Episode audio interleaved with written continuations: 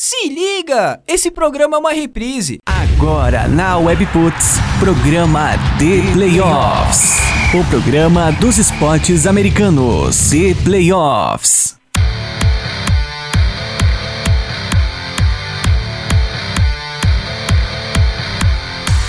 Webputs, uma rádio nada normal. Muito boa noite, gente. O The Playoffs na WP tá no ar. O programa dos esportes americanos, parceria da Webputs com o portal The Playoffs, trazendo né, nessa temporada NFL as análises, comentários e previsões dos jogos que rolaram na semana da liga, feito claro pela equipe de especialistas do portal The Playoffs. Eu sou o Picles WP aqui desse lado da mesa virtual da Webputs, comandando os botões da mesa WP e lá do outro lado da mesa virtual do programa temos a equipe de playoffs já postos: Fábio Garcia, Fernando Ferreira, Ricardo Pilat, trazendo tudinho de que de mais importante né, rolou nessa semana de jogos e prevendo a 15 rodada da NFL. Muito boa noite, senhores. Estamos ao vivo. Boa noite. Boa noite, Pix. Estamos no ar com mais um programa do The Playoffs aqui na Rádio Web Foods, edição número 115 do programa. Temporada NFL ainda rolando por aqui. E claro, vamos falar da semana 15 da NFL, que começa já nesta quinta-feira, mais uma vez repercutindo os principais jogos da rodada. E também hoje vamos começar falando um pouco sobre é, as brigas entre os favoritos ao título. Vamos comentar um pouco também sobre o momento dos times que vão despontando aí para brigar pelo título. Eu sou o Ricardo Pilat, estamos hoje mais uma vez aqui com Fábio Garcia e Fernando Ferreira. Fernando, começa com você, boa noite, qual que é o seu destaque inicial? Boa noite, Ricardo. Boa noite, Fábio. Boa noite, Pix e a todos os nossos ouvintes da WP. É um assunto que nós debateremos mais à frente do programa, mas acho que não tem como deixar passar batido, que é o Spygate 2.0 aí, envolvendo o New England Patriots, né? Para quem uh, não chegou a ler as notícias, os Patriots foram novamente flagrados filmando sinais de sideline, agora com o Cincinnati Bengals. E novamente, bom, teremos aí uma investigação da NFL. Ainda estamos nos primeiros passos dessa novela, mas fato é que nós temos novamente o New England Patriots envolvido em, em algum esquema de, de, de, de, enfim, de moral questionável. Então, é, é, realmente vira, vira um padrão aí da franquia. E, e parece que os Patriots têm, é, é do DNA dos Patriots, né? A gente faz tanta piada com o DNA dos Browns é, ser a derrota e o DNA dos Patriots, pelo visto, como sempre, é, é acaba violando as regras. É, vamos falar um pouquinho disso daqui a pouco, um pouquinho mais, né, sobre isso daqui a pouco, já que os Patriots são assunto no começo do programa. Fábio Garcia, seu destaque inicial também, boa noite. Boa noite, Ricardo, boa noite, Fernando, Pix, todo mundo está aqui nos ouvindo ao vivo na Webputs. E o meu destaque inicial vai ficar com o running back, que tem sido o grande motivo pelo qual o Tennessee Titans tem boas chances de chegar à pós-temporada. Derrick Henry Uh, acho que eu sou um cara que eu, eu costumo criticar aqui o Matt LaFleur, né, que ele não sabe utilizar muito bem o jogo terrestre, ele acaba às vezes esquecendo um pouquinho de correr com a bola. E ele saiu do Tennessee Titans, o Derrick Henry está sendo a sua melhor temporada como profissional. Ganhou um Heisman na universidade, então sempre se esperou que ele pudesse apresentar um pouquinho mais do que ele vinha apresentando. E mesmo machucado no domingo, ele puniu bastante a defesa do Oakland Raiders, conseguiu passar das 100 jardas, dois touchdowns e, e, acho que é, vale o destaque não só porque ele correu bem contra uma defesa ridícula, mas pelo fato de que ele vem correndo muito bem nas últimas partidas e acho que ele é o grande ponto do ataque, apesar do Tannehill ter dado uma nova cara. Eu acho que o Henry é o novo, é, é, é o grande ponto desse ataque. A forma como esse ataque se, ele se estabelece em campo é a partir do Derrick Henry. Então acho que ele vale esse destaque. Muito bem, antes da gente começar aqui o debate sobre a semana 15 da NFL, Lembramos você que você também pode participar com a gente aqui enviando perguntas, comentários, críticas, o que você quiser, com a hashtag ThePlayoffs na Webputs, ou melhor, ThePlayoffs na WP. O programa é o ThePlayoffs na Webputs, mas a hashtag é ThePlayoffs na WP. E também você pode nos procurar pelo arroba ThePlayoffsBR, o arroba Rádio Webputs, envia lá sua mensagem, sua pergunta, sua dúvida. É, também fica o convite para que você se junte aos grupos do The Playoffs no WhatsApp. É só enviar uma mensagem para o número 11 983830080. Você se junta ao grupo, é, pode ficar o dia inteiro falando sobre a NFL. E além disso, pode enviar sua pergunta por lá mesmo, pelo grupo ou pelo é, por mensagem privativa, como preferir. Fale com a gente e faça parte dos grupos de NFL do The Playoffs. É, também fica o convite para você que está ao vivo por favor, siga-nos também nos nossos canais de podcast. Estamos no Spotify, no SoundCloud, no iTunes, Google Podcasts e em todos os principais agregadores de podcast. Então, se você está ao vivo, mas daqui a pouco tem que sair, a mulher está chamando para jantar, algo do tipo e não vai conseguir ouvir, então assina o nosso feed, se inscreve nas nossas páginas, no seu agregador favorito, assim você pode ouvir o programa na quarta-feira, assim que o programa for publicado em versão reprise. Além disso, a gente tem mais dois podcasts semanalmente falando de esportes americanos. O USA na rede às sextas-feiras, falando de NBA, às vezes ao sábado também, às vezes dá uma atrasadinha, mas por ali. E aos domingos ou segunda tem o USA na rede NFL falando do domingo de NFL. Então são três programas por semana para você que nos segue nos nossos canais de podcast. É, então contamos também com você nessa lista. Agora sim, começando a falar da semana 15 da NFL, é, eu separei aqui uma discussão inicial sobre a briga do, entre os principais favoritos ao título, porque é, eles vão ter adversários que não são necessariamente grandes adversários, pode até ser que alguém é, engrosse o caldo aqui para um desses times, a gente vai falar também um pouquinho dos jogos, mas é, eu acho que a discussão entre, é, entre esses times e quem pode ir mais longe é um pouco mais relevante. Eu vou começar pela AFC. É, eu vou, claro, eu tenho que começar falando do New England Patriots, porque perdeu aí duas partidas seguidas, o que é bem comum né, nos últimos tempos, e principalmente nesse momento, nessa temporada. Mas a gente alertava isso durante a temporada, né? Que a tabela dos Patriots era muito fácil, na hora que tivesse adversários mais fortes, talvez a situação se complicasse, porque o ataque não estava funcionando, e tudo isso está se refletindo nos jogos. E para piorar a crise, que já estava bem escancarada, ainda mais depois da derrota para os Chiefs, é, veio essa situação, né, Fábio, do, do novo escândalo de espionagem dos Patriots.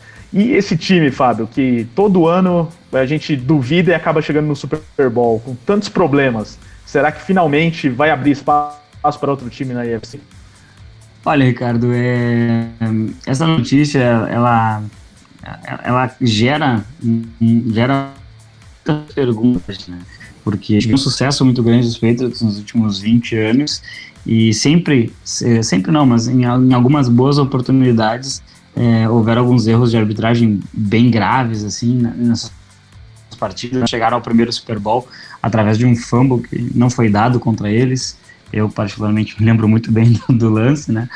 E, e desde então é, é, é uma dinastia, mas é uma dinastia que tem manchas ao longo desse, desse período todo. Os Patriots já perderam escolhas de primeira rodada de draft, Tom Brady já foi suspenso, e, e nada disso é por acaso, né? Então é, é um pouco decepcionante ver que um, uma dupla tão talentosa como Brady e Belichick acabe uh, tendo essa mancha na história, né? Por isso que eu não consigo, por exemplo, dizer que Brady é o maior jogador de todos os tempos e nem que o Belichick é o maior treinador, né? Porque são muitas, é, são muitas, tem, tem muitos pontos cinzas nessa, nessa história.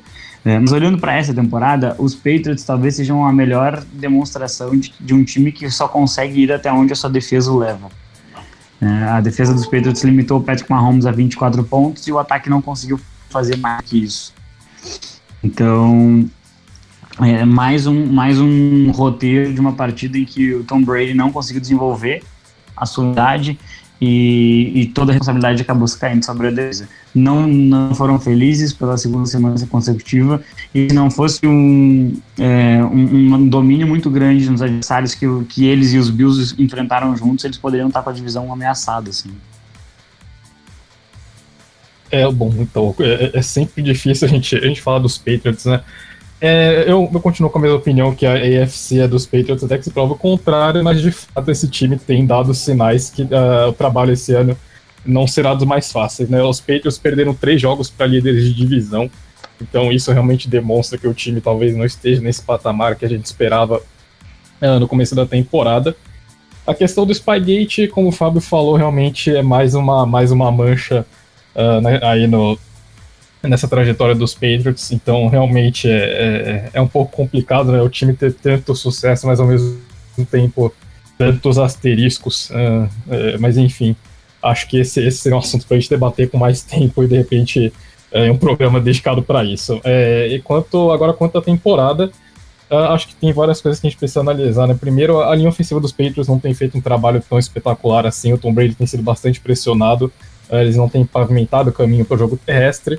os Patriots têm, têm problema em todos os setores, né? Os running backs não têm sido tão efetivos, o Sonny Michel ainda tá devendo um pouco na temporada. Uh, e, e, falta também um alvo em profundidade ali pro Tom Brady, né? Que era esse alvo, era o Josh Gordon e o Nikhil Harry até agora, que teoricamente chegaria para cumprir essa função, ainda não disse a que veio. Então, os Patriots basicamente têm vivido do, de passes pro Julian Edelman. Então, é, realmente tem problemas disso, tem problemas no grupo de recebedores e tem problemas do Tom Brady também, que vem apresentando um declínio, errando alguns passes fáceis, é, fazendo, cometendo alguns erros que não são muito característicos dele. Então, muitos, realmente muitos problemas nesse ataque. Agora, Ricardo, como você falou, é, a gente duvida dos Patriots ano a ano. Esse time, quando chega na hora, é, sabe, é, sabe vencer. Esse é um time que sabe, é, sabe, sabe a receita, sabe o caminho para a vitória, então não, não duvido que isso acabe acontecendo em janeiro, até porque o time muito provavelmente vai ter uma bye week, e isso, isso faz uma diferença enorme. Eu acho que o Fernando, até deixa eu só, só completar aqui, Ricardo, rapidinho. Eu acho que o Fernando trouxe um, um, um, fator bem interessante aí, que é o seguinte: os Patriots eles perderam para os três líderes das outras divisões. Eles tiveram um jogo muito duro contra o Buffalo Bills, que não estava no mesmo momento que está hoje. Né? O, o Bills ele era um time com muito mais perguntas do que respostas, e hoje isso não é verdade. E a única vitória que os Patriots tiveram tranquila sobre um adversário que estaria indo hoje para os playoffs da AFC foi sobre o Pittsburgh Steelers lá na semana 2 ou na semana 1. Agora eu não me lembro, mas foi logo no início da temporada. Se fosse então, agora, assim, talvez fosse bem mais difícil, né? Até porque a defesa melhorou muito com a chegada do Minka, né? É. Então, é, olha, os Patriots eles estão chegando para o seu playoff de maior dificuldade desde a aposentadoria do Peyton Manning. Bom, e como a gente ainda não tem ainda muitas informações sobre esse escândalo dos Patriots, fica até difícil a gente julgar né, o que está acontecendo, mas com certeza nas, nos próximos dias vão surgir mais informações aí que deixem a situação mais clara, né? É, mas falando dentro de campo, eles perderam esse jogo para os Chiefs, até a torcida dos Patriots reclamou muito aí em relação à arbitragem no jogo, né? O que também chega a ser uma, uma certa ironia, já que os Patriots costumam ser qualificados como ajudados pela arbitragem. Todo, ah, são 100 anos de perdão para os Chiefs, né? Enfim, né?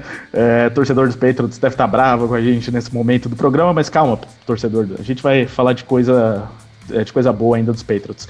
Mas, mas tá difícil esse ano. É, os Chiefs que venceram esse jogo, é, vocês acham que eles mostraram aí força suficiente para brigar para ficar entre os dois primeiros da conferência? E, e, possivelmente virar um contender para dentro da IFC para valer, né? Porque a gente estava com uma certa dúvida aí dos Chiefs nas últimas partidas. Essa partida mostrou essa força que a gente esperava dos Chiefs, ou não foi bem assim? Até pensando também que o Baltimore Ravens vem despontando como o time a ser batido na conferência. Bom, Ricardo, acho que primeiro a gente tem que ressaltar que essa defesa dos Chiefs evoluiu e, e foi, o, foi o grande fator diferencial do time nas últimas, nas últimas três vitórias. Né? Foram três jogos seguidos que o Patrick Mahomes ficou abaixo das 300 jardas e dois deles uh, o Patrick Mahomes não chegou nem a, a, nem a marca de 200 jardas. Né? Ele só superou a marca de 200 jardas agora contra, contra os Patriots. Mas uh, os Chiefs têm feito um trabalho muito melhor na, na defesa, têm conseguido pressionar mais os, os quarterbacks e a, a secundária, embora é, ainda tenha alguns problemas, cedeu cedeu menos jardas e tem conseguido, tem conseguido principalmente roubar a bola, o que é, o que é sempre muito, muito importante. Né? Então, é, principalmente acho que a evolução da defesa dos Chiefs na última, nas últimas partidas cria um pouquinho de esperança. Agora, é realmente é curioso ver que o ataque caiu um pouco de produção, principalmente o Patrick Mahomes. Né? É, ele teve aquele jogo que ele, logo depois da lesão, que ele uh, triturou o, o, o, Tennessee Titans, mas depois disso realmente vem, teve uma queda de produção. E, obviamente, além da ausência do jogo terrestre, que tem sido um problema ao longo do ano, isso pode acabar afetando o time mais para frente aí na pós-temporada. Então, essas últimas semanas da temporada regular vão ser bem interessantes para a gente ver qual cara que o Kansas City Chiefs chega nos playoffs. Eu ainda não consigo uh, ver os Chiefs como, como realmente um, um, grande time na AFC, mas talvez seja justamente pelo fato de que o grande time da AFC é o, é o Baltimore Ravens, que tá, parece bem acima dos demais, né? Mas hoje a impressão que, que dá é, assim como não tem um time que mereça ganhar a NFC East, porque ninguém quer, não existe exatamente uma seed 2 na AFC. É, os Patriots com essa derrota realmente abriram é, possibilidade de, de, perder a condição de, da, da bye week, porque o confronto direto acaba dando a vantagem para os Chiefs. Então, um tropeço dos Patriots que convenhamos, só deveria vir contra os Bills, né? Só poderia vir contra os Bills. um, poderia colocar os Chiefs numa condição muito positiva. Mas, é, pela, pela projeção que, que eu acredito, acho que os Patriots ainda estão numa boa condição para ganhar essa, essa Seed 2. E os Chiefs eles teriam que jogar um wild card. É complicado, acho que é complicado ainda para os Chiefs. O Mahomes parece uh, um pouco mais limitado, talvez pela lesão, talvez pela, uh, pela forma como as defesas estão encarando ele. E, e, os Chiefs eles vão precisar que essa defesa ela reproduza esse tipo de atuação com mais consistência, com mais frequência, que é uma coisa que eu particularmente ainda não confio. É, tinha até um outro favorito, digamos assim, a, a brigar para ser essa seed 2, que era o Houston Texas, né? Principalmente depois de ter vencido os Patriots. Mas conseguiram perder do Denver Broncos do Pix na última rodada. E aí a gente já desconfia muito de que isso possa acontecer. Mas dos Texans a gente fala daqui a pouco, que a gente vai falar do jogo dos Texans na próxima rodada. É, mas eu queria que vocês falassem agora do Baltimore Ravens, porque nesse cenário todo parece que o time vai, é, jogo a jogo, se confirmando como a, a primeira seed do, da AFC e como grande favorito dentro da conferência. Tá dando pra gente acreditar nisso como o time a ser batido? É realmente o time a ser batido? Ou vocês ainda desconfiam de que é, é um time que, enfrentando os Patriots de novo num playoff, o próprio Kansas City Chiefs, é, pode negar fogo na hora H? Ah. eu não, eu, eu sinceramente acredito que é o time a ser batido. Eu vou ser bem sincero assim. É, a gente fala muito que a AFC é dos Patriots, até que se prove o contrário, mas eu acho que essa frase, ela talvez ela seja mais, eu tenho mais dúvida nela do que fé. Os Patriots, o, os Patriots hoje eles não representam tudo isso, enquanto que os Ravens estão demonstrando uma consistência muito forte. Né? Eles venceram o São Francisco 49ers com autoridade, eles, com certeza, eles passaram dificuldades, porque os 49ers são um time muito bom, mas eles venceram o Seattle Seahawks dentro de Seattle, é, e são dois times que têm mais de 10 vitórias no ano. Eles passaram o carro na sua divisão, tirando aquela, aquele acidente contra os Chiefs. Então, assim, é, eu acho que é um time que demonstrou consistência nas últimas 8, 10 semanas, e, e isso credencia, sim, os Ravens a serem o time uh, que está em evidência na AFC. Mas eles já perderam para os Chiefs neste ano. Né? E aquele jogo que eles perderam para os Chiefs não foi um jogo muito próximo. Então, uh, talvez aí esteja o calcanhar de Aquiles, né? Porque se o Mahomes uh, começa pontuando e o time tem que correr atrás do resultado, apenas correr com a bola, como os Ravens gostam de fazer, não seria o suficiente. É, o Fábio ele ressaltou dois pontos que eu concordo totalmente. Primeiro é a consistência desse time dos Ravens. Acho que é um time que talvez menos oscile aí na EFC, tem as oscilações do Ravens são, uh, não são tão preocupantes assim, né? Ainda tenho dúvidas quanto, uh, quanto ao Lamar Jackson quando ele tiver numa situação dessas de lançar a bola, e como o Fábio disse, os Ravens são um time que jogam muito bem quando estão à frente do placar. Mas se esse time tiver que correr atrás de um resultado, tiver duas posses de bola atrás, e aí, né? Ele não, provavelmente não vai ter tantas chances assim para correr com a bola, e vai precisar começar a esticar o campo um pouco mais. E aí, que, o que a gente espera do Lamar Jackson? E na minha opinião, a gente não pode esperar muita coisa. Eu acho que é justamente esse tipo de cenário que pode, pode acabar custando uh, para os Ravens. Né? A grande questão é que o time não tem ficado muito atrás do placar, né? E quando fica atrás do placar, acaba dando um jeito de se recuperar, como foi no caso dali contra os 49ers, que veio num fumble do Jimmy Garoppolo. Mas é, é um time que precisa controlar a partida, e quando esse time está atrás, é, a gente ainda não viu, ou melhor, quando, quando esse time ficou atrás, é, a partida contra o Cleveland Browns acho que foi um exemplo bem, caro, bem claro disso, que o time jogou muito, principalmente o Lamar Jackson jogaram muito mal, tendo que correr atrás do resultado. Isso, se acontecer em janeiro, pode ser absolutamente fatal para a temporada do Baltimore Ravens. Então, por isso, ainda tem algumas dúvidas com, com relação a essa equipe. Mas é, é realmente é, é, essa, essa, essa consistência, esse, esse desempenho constante do time é um, é um fator positivo, né? Nós mesmo que o ataque que não tenha sido absolutamente espetacular nas últimas duas partidas, que enfrentou defesas muito boas, a defesa dos Ravens fez um trabalho excelente. É, conseguiu limitar o ataque dos 49ers, não deixou o Josh Allen trabalhar na última partida, e isso, isso sem sombra de dúvidas, é importantíssimo, ainda pensando numa eventual pós-temporada. É, os Ravens vêm de nove vitórias seguidas e a gente pode dizer que é um time que foi testado durante a temporada, né? Ao contrário, por exemplo, do que a gente falava dos Patriots, né, da tabela, os Ravens tiveram vários jogos difíceis aqui, principalmente adversários da NFC, como Seahawks e Rams, Niners, é, times que vão para os playoffs nessa temporada, né, da AFC, como Texans, Chiefs, Bills.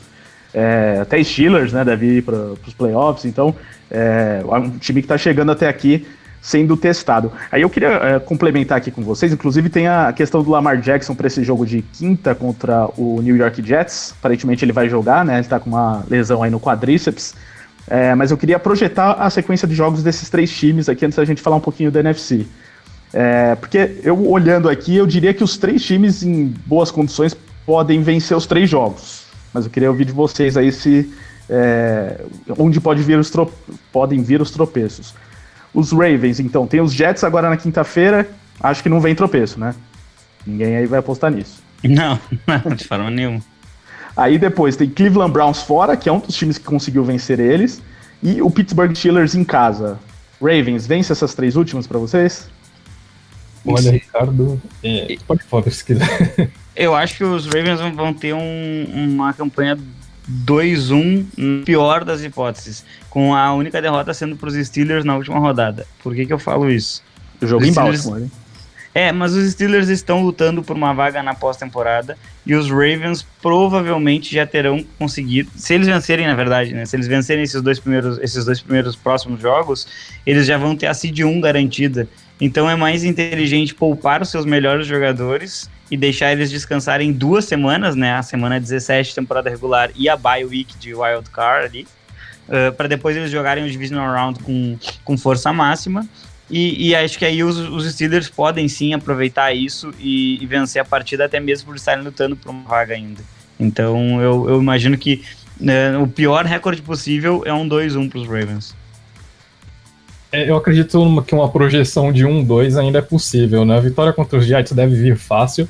É, o Cleveland Browns, obviamente, está com muitos problemas internos e isso deve ter grande chance de se refletir em campo, mas ao mesmo tempo, Browns e Steelers foram os times que, é, que, que, descobriram o, o caminho aí para parar o ataque do Baltimore Ravens e, e, foram os dois piores jogos do, do Lamar Jackson no ano.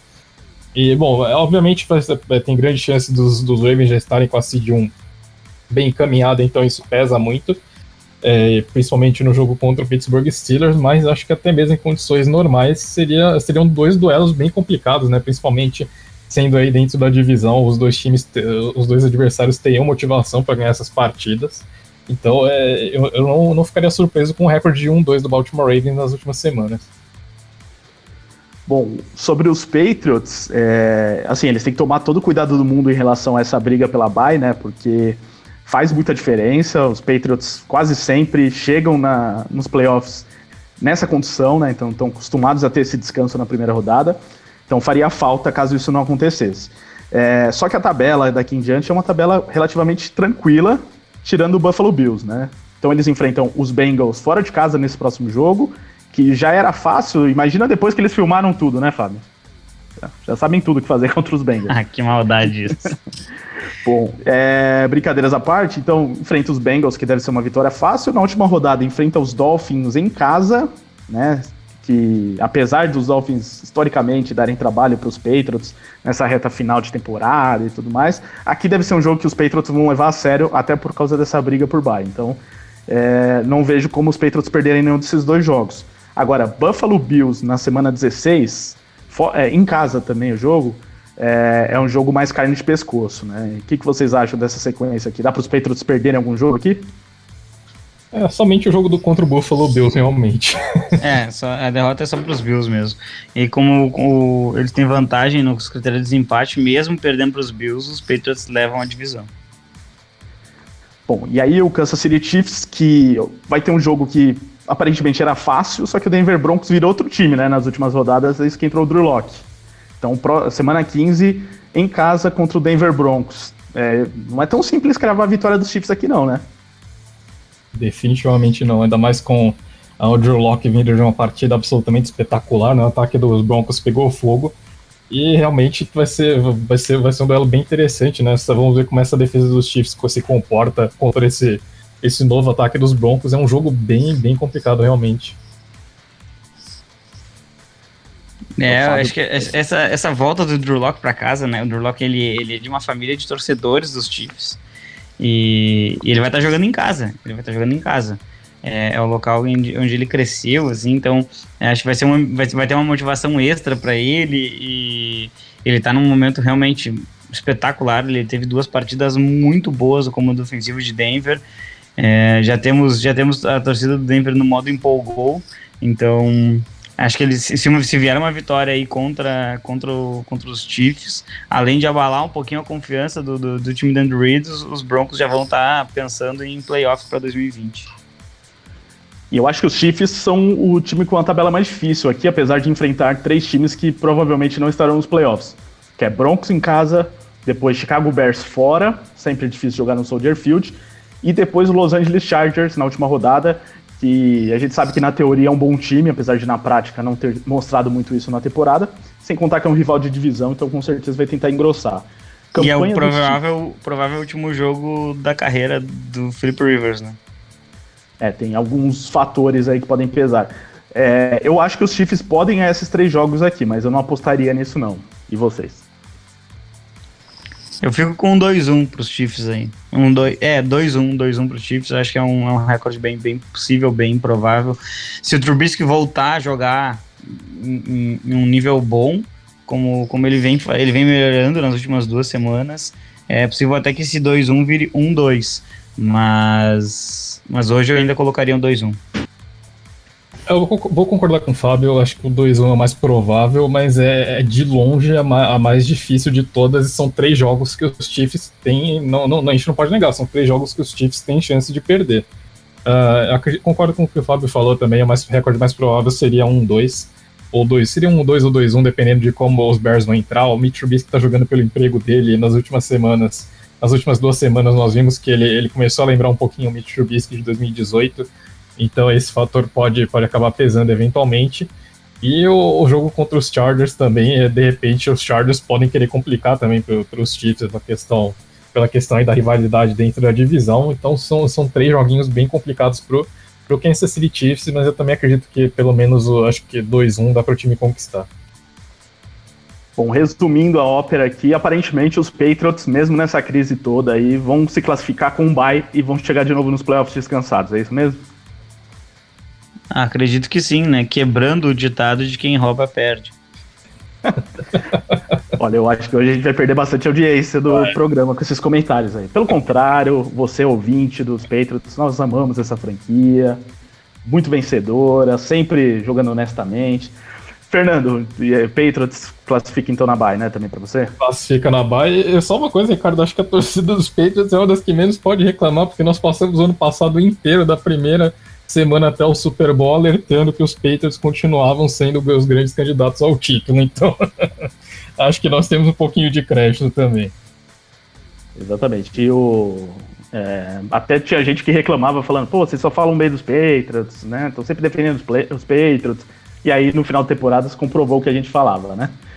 É, agora falando da NFC aqui, o San Francisco 49ers venceu o New Orleans Saints na última rodada e até a gente comentava no último programa o quanto esse jogo era importante para os Niners provarem a força deles como contender a Super Bowl, né? E é aquela coisa, né? Você enfrentar um outro adversário do mesmo nível, fora de casa, vindo de uma derrota. É... se você perde, é normal. Só que se você ganha, você mostra força, você mete medo nos adversários. E os Niners fizeram isso num jogo espetacular aí, dos ataques funcionando muito bem contra defesas que são boas né? Não foi um shootout de duas defesas horríveis, pelo contrário, né? Então, é um jogo difícil de ser ganho, mas os Niners mostraram força para ganhar essa partida e conseguiram retomar a primeira posição na Conferência Nacional. É, e aí, Fábio, esse Niners finalmente provou o que precisava provar para todo mundo? Acredito que sim. Acredito que os Niners, nesse, nesse último final de semana, mostraram que, que são um time que podem sim competir em qualquer local, que não é fácil jogar no Superdome, e, e contra qualquer equipe. É, olha, é raríssimo, raríssimos são os jogos em que uma defesa como a do Saints vai tomar mais de 40 pontos. E isso acabou acontecendo.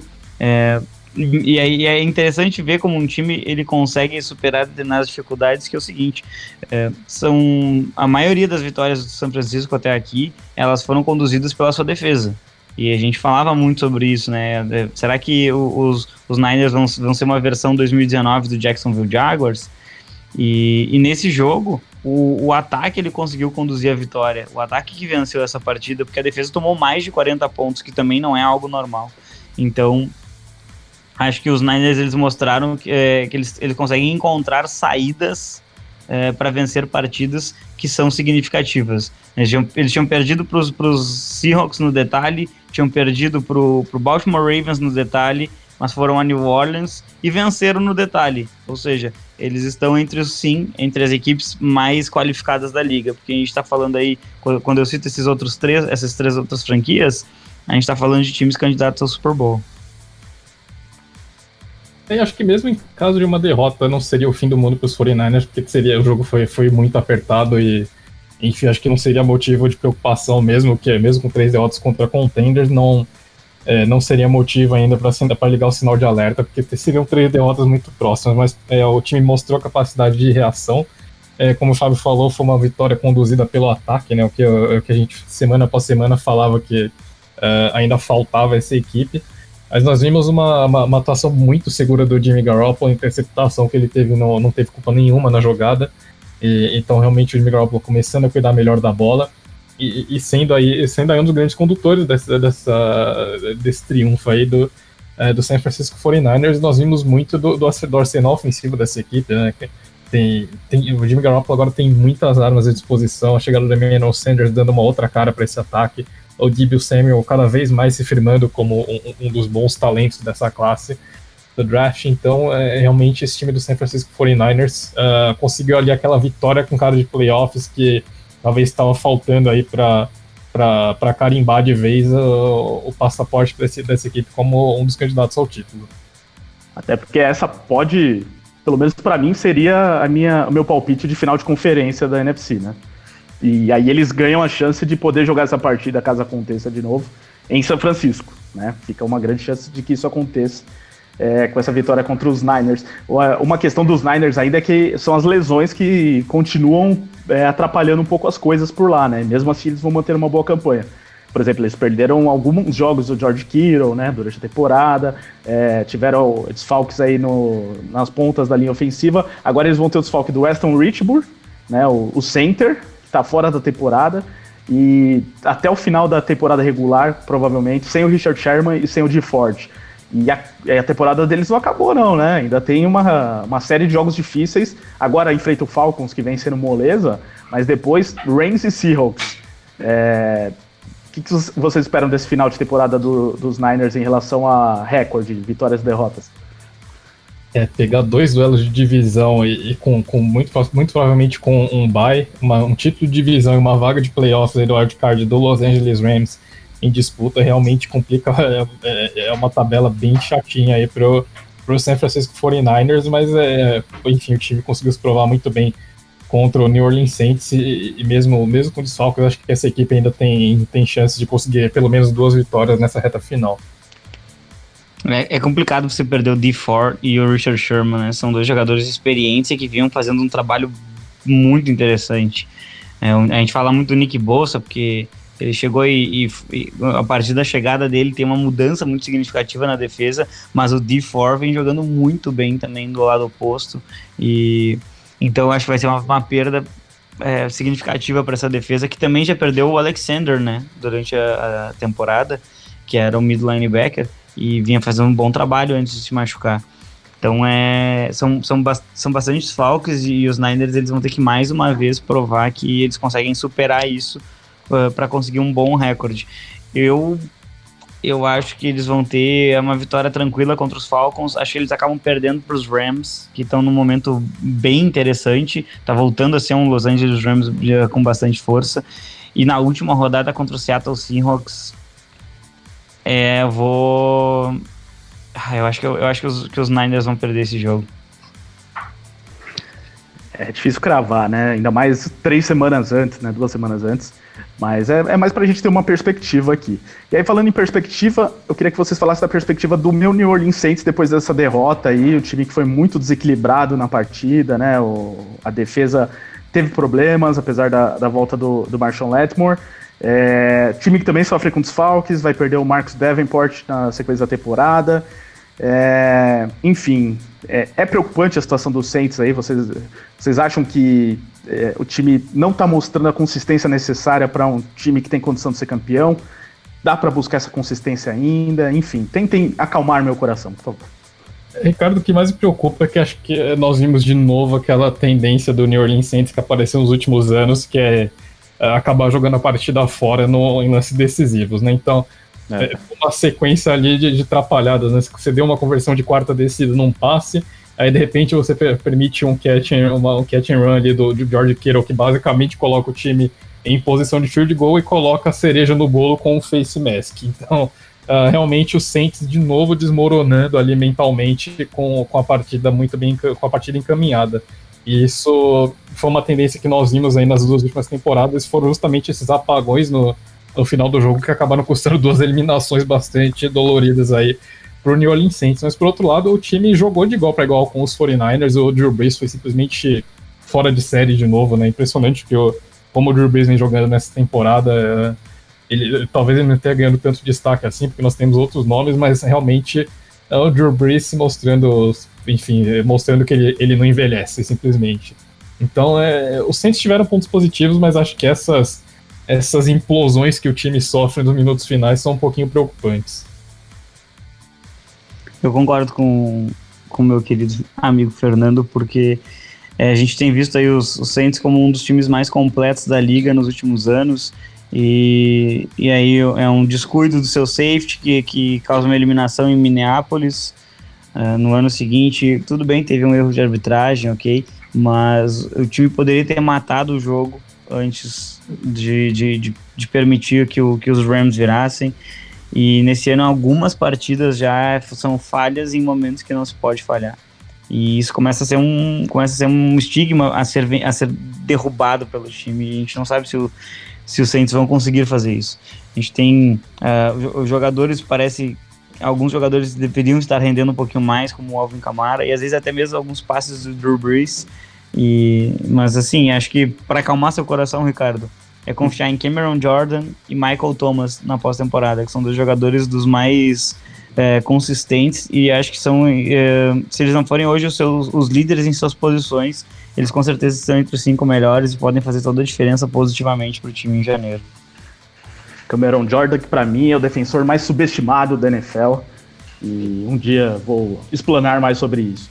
Agora, para fechar aqui sobre a tabela dos Saints na sequência da temporada, é uma tabela relativamente ok, não é tão difícil, mas também não é uma moleza, não é, não é, não é a tabela dos Patriots. É, Colts do Fernando na próxima rodada, é, em casa, Monday Night Football. Depois Titans fora, aqui uma pedreira, até pelo que os Titans vem jogando. Mas assim, são dois jogos parecidos, dois times parecidos, então dois jogos difíceis. E o Carolina Panthers na última rodada, que os Panthers vêm fazendo atuações deprimentes, trocaram de técnico e tudo mais. Só que quando enfrentaram os Saints nessa temporada foi um jogo difícil, e jogos de divisão é sempre difícil. Então, assim, eu prevejo mais derrotas aqui. Não sei se mais uma ou mais duas. Acho que não três, mas é, eu não ficaria surpreso aqui com um dois. Tô muito pessimista?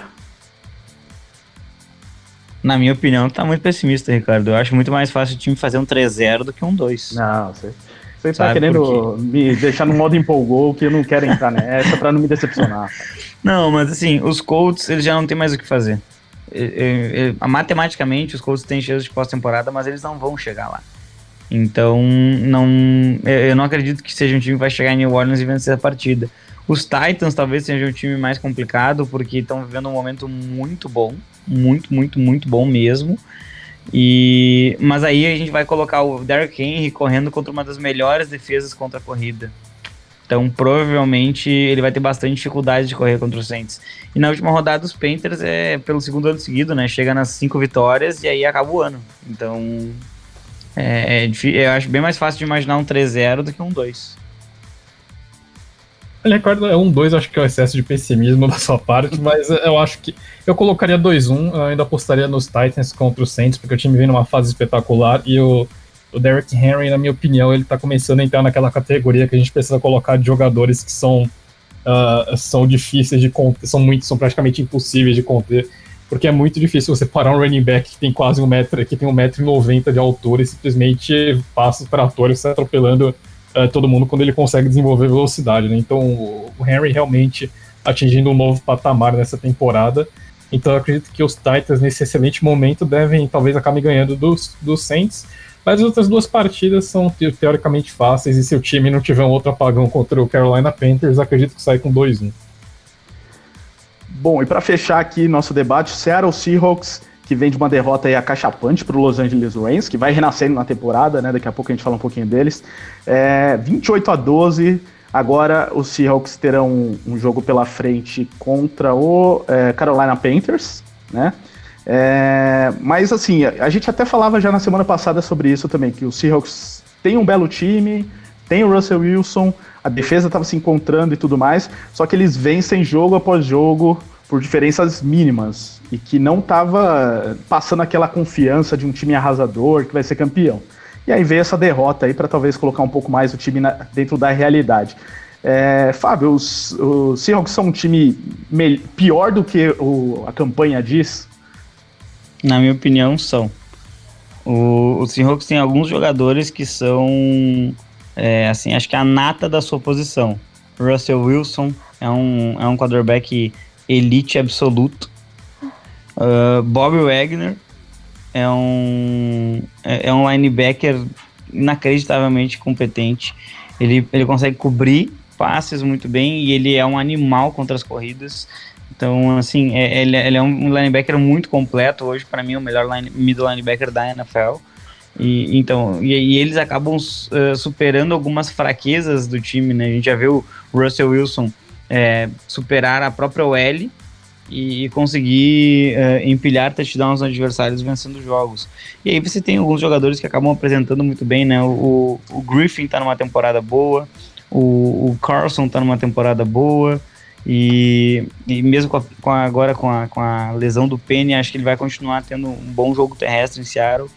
E Acho que é um time pior, sim, do que, do, do que seu recorde, mas tem um grande head coach, tem um grande quarterback e tem uma defesa que sabe bater bastante. Então, é, acaba, acho que acaba superando alguns adversários por uma questão de game plan e uma questão é, de qualidade do próprio Wilson mesmo.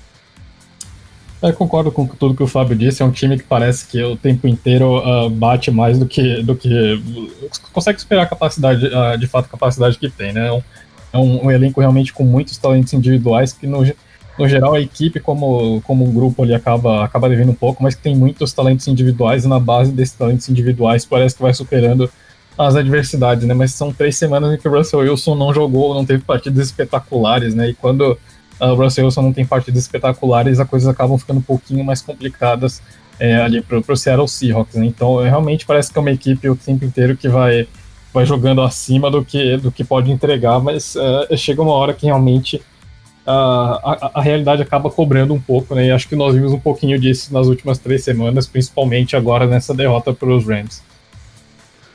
Aí a tabela final dos Seahawks, por essa briga, né? Os Seahawks hoje estão com a quinta seed, né? Então deve ter gente falando, nossa, vocês estão malucos, né? De colocar os Seahawks nesse debate. É porque eles estão brigando pela divisão ao mesmo tempo em que brigam pela seed, então eles estão brigando lá em cima estão é, muito melhores que o Cowboys, que é seed 4, por exemplo. É, mas o, é, eles enfrentam o Carolina Panthers fora de casa agora, depois o Arizona Cardinals, que desandou de vez né, no final da temporada, e o San Francisco 49ers, que até vocês já especularam aí que pode ser uma possível vitória dos Seahawks. É, dá para pensar num 3-0 aqui dos Seahawks e eles ganhando a divisão, mesmo com tudo isso que a gente falou agora? Dá pelo confronto direto. Né? Acho que o São Francisco 49ers ele apresentou um conjunto muito melhor ao longo da temporada. Né? Inclusive o jogo esse... em casa, né? Esse último jogo. Sim, sim, exatamente. Mas mesmo, mesmo com esse conjunto mais completo, é, eles perderam para o Seattle. E, e, chegar na, em, em Seattle, é, é, na semana 17, Seattle e, e São Francisco?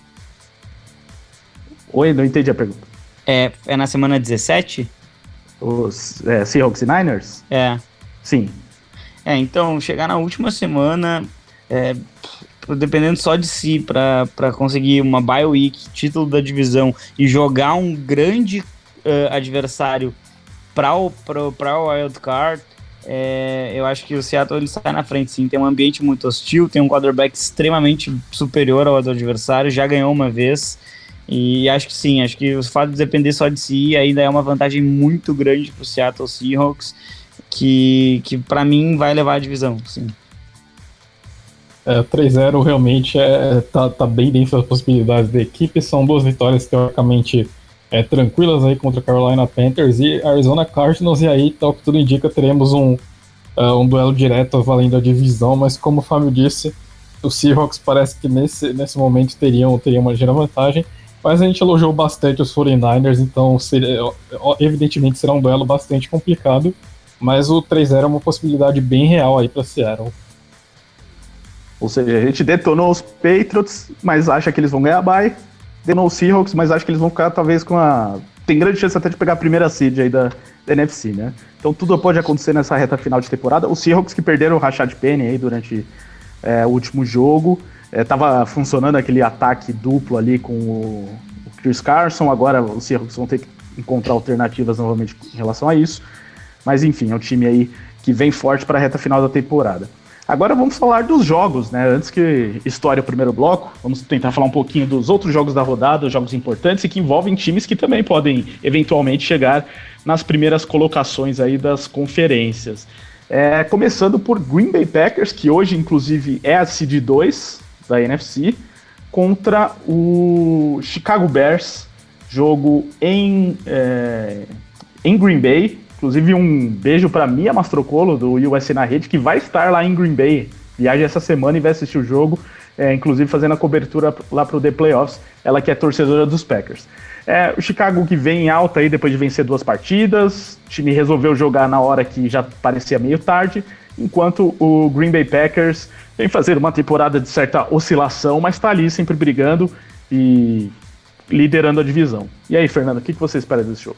Um duelo de divisão é sempre, sempre uma coisa complicada, e principalmente porque esse time dos Bears entra motivado não só para atrapalhar a temporada dos, dos Packers, mas também tem muita coisa em jogo para os Bears, né? principalmente para o Mitch Trubisky, que enfim voltou, voltou a jogar melhor e, e, pode, pode de repente salvar o emprego dele para o ano que vem com uma, é uma boa sequência. Né? E, e o, o, acho que principalmente o, o, ataque, o ataque em geral do, dos Bears, que a gente tanto criticou ao longo da temporada, voltou a funcionar. O Matt Nagy, enfim, voltou a incluir a, as corridas né, do Trubisky, não só os scrambles, mas também desenhando corridas para o Mitch Trubisky. Esse é um elemento tão importante do jogo dele que não vem aparecendo muito. É, o David Montgomery também começando, começando a se encontrar ali, o, os Bears conseguindo mais espaço para as corridas dele. E, e, principalmente os Bears voltando a esticar o campo, né? Eles têm dois, tem dois deep, é, deep threats aí com o, o Anthony Miller e o Allen Robinson. Então é, a gente está vendo esse ataque dos Bears muito mais dinâmico e começando, começando a engrenar. Já, realmente já é tarde, mas o, mas o time ainda tem, ainda tem motivos para continuar jogando bem e com certeza vai fazer um jogo bem complicado aí contra o Green Bay Packers. Né? Tem, deve tentar explorar essa fraqueza dos Packers contra o jogo terrestre. Aí do outro lado a gente tem o, tem o Aaron Rodgers, né? E isso sempre, sempre é um fator complicado. E então enfim, acho que vai ser, vai ser um duelo bem mais equilibrado do que a gente estava esperando algumas semanas e os Bears devem engrossar bastante para cima dos Packers.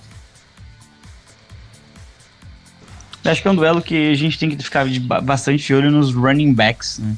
O, de um lado, o Montgomery vem crescendo, como o Fernando falou, vem, vem sendo mais envolvido uh, no jogo do, do Chicago Bears.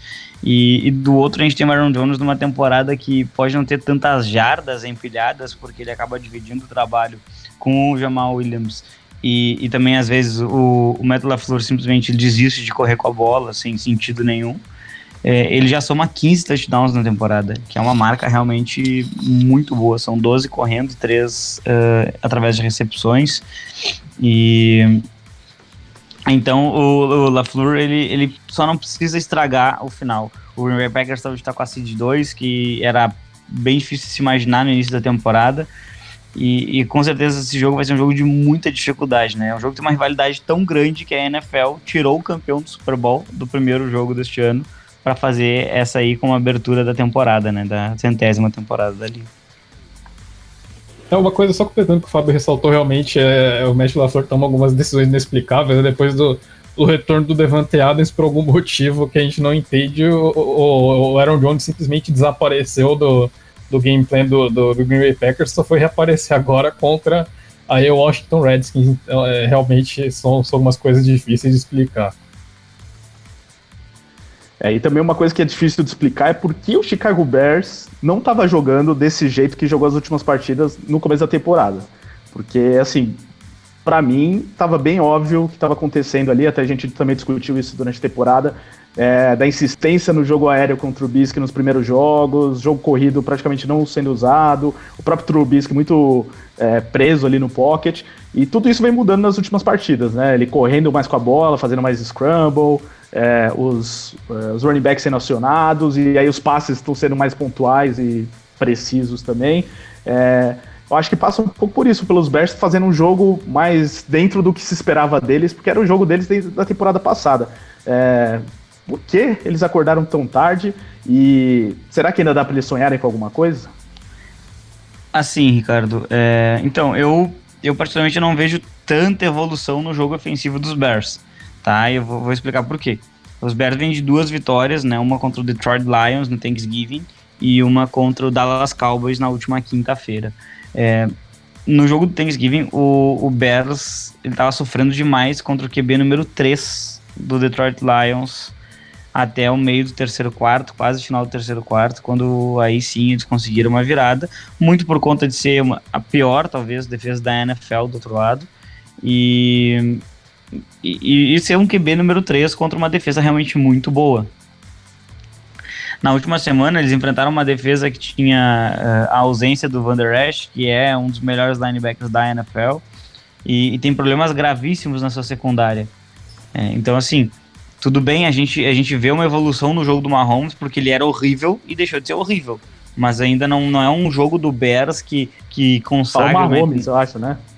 Perdão, Trubisky. Uh, Mahomes, Mahomes, é quem deveria ter sido draftado, né? Exatamente, exatamente, perdão, o Trubisky. Uh, a gente não vê o, o Trubisky jogando de uma maneira absolutamente dominante, a gente não vê o Neg tendo chamadas uh, muito boas, mas a gente vê evoluções. Montgomery melhorou, eu particularmente acho que o, o Chicago Bears, ele, ele encontrou um recebedor absoluto sensacional, que é o Miller, é, vem, vem, ele vem tendo não só números muito bons, mas jogadas muito fortes.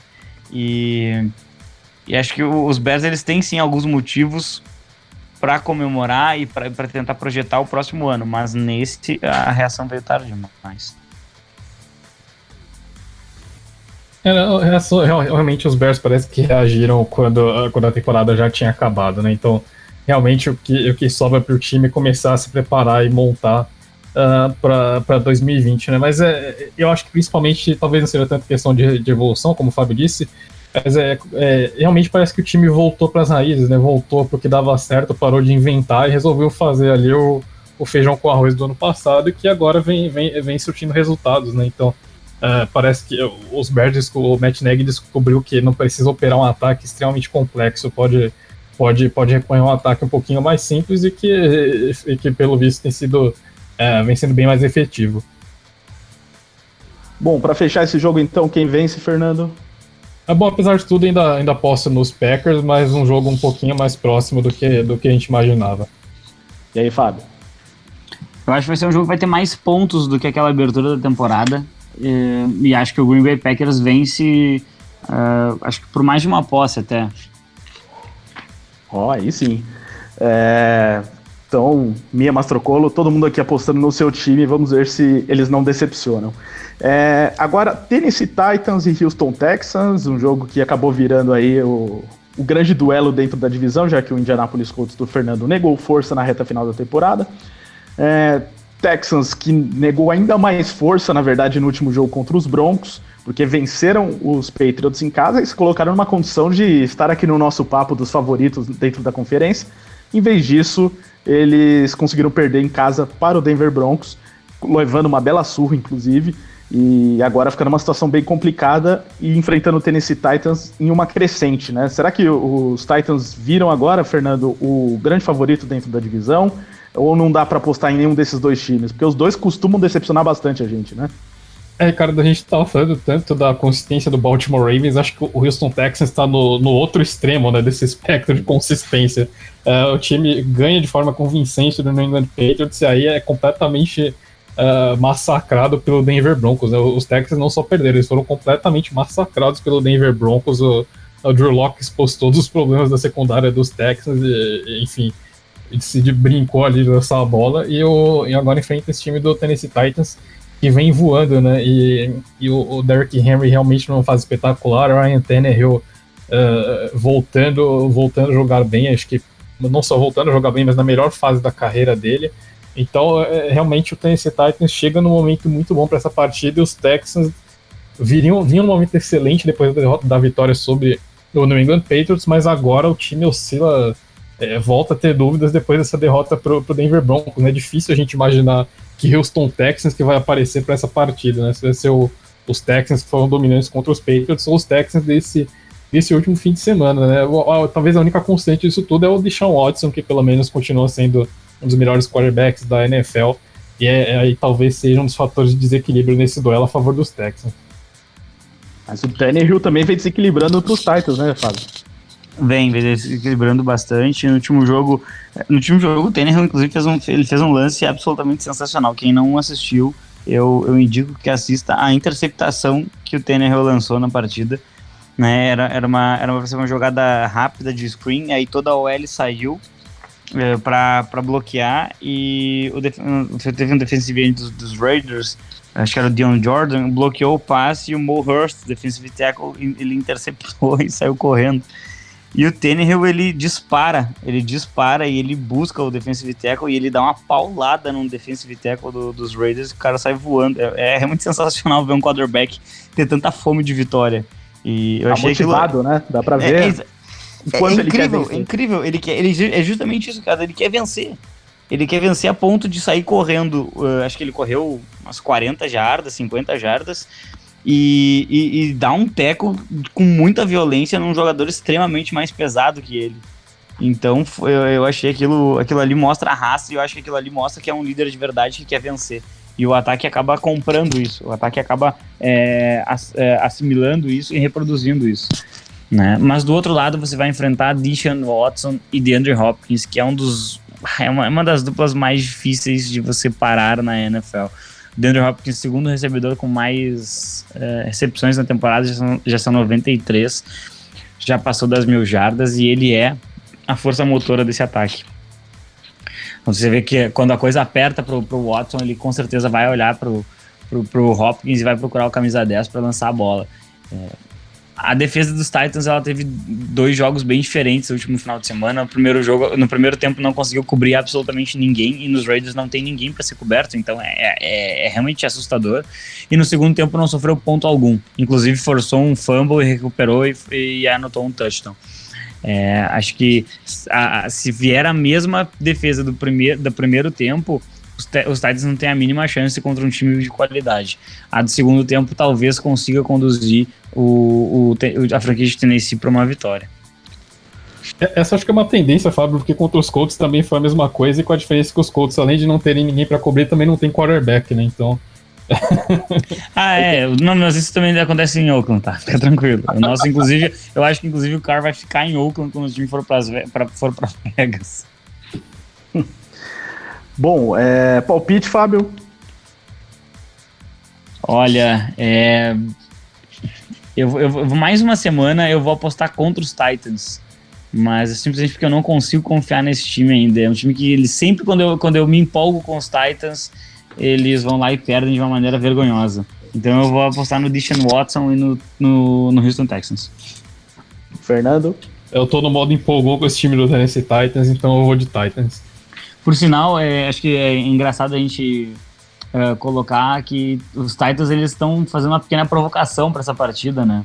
Eles vão utilizar o uniforme do Houston Oilers né, contra justamente um time de Houston. Então acho que tem um pouco de provocação dessa rivalidade num jogo que vale muito.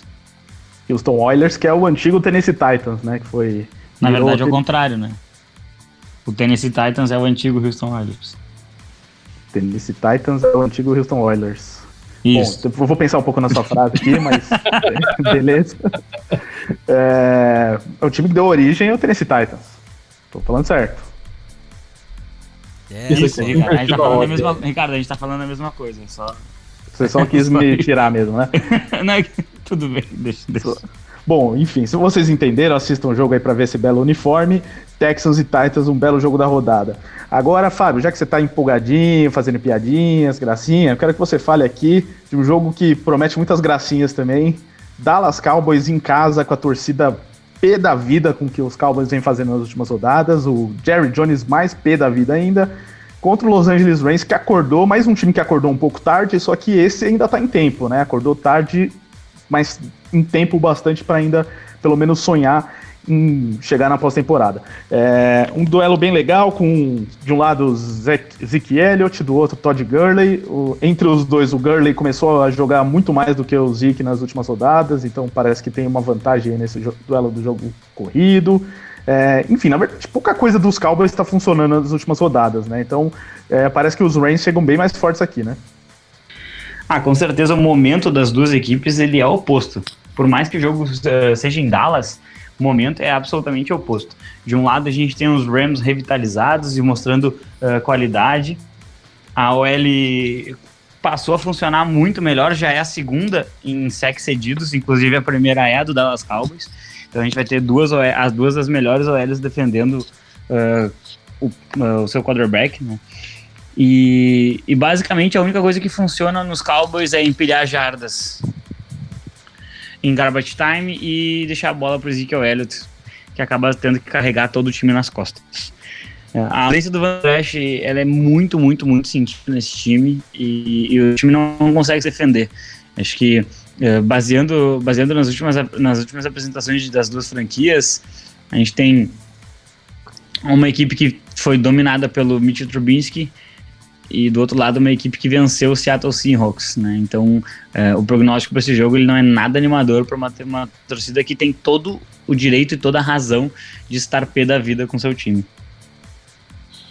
É, realmente o, o, panorama das duas equipes é, é completamente diferente, né? O, os Rams veio aí de dois jogos muito bons, a atuação contra o Seahawks foi extremamente convincente Uh, uh, começando a lembrar ali aquele, aquele Los Angeles Rams ano passado, então passando a utilizar mais o Todd Gurley, voltando, voltando a ter jogadas, voltando a envolver esse elemento jogo, desse jogo terrestre que é tão, tão, tão fundamental no ataque dos Rams, né? E, e o Jared Goff voltando a jogar bem. Então, realmente os Rams deram uma, uma revitalizada aí nessa reta final da temporada.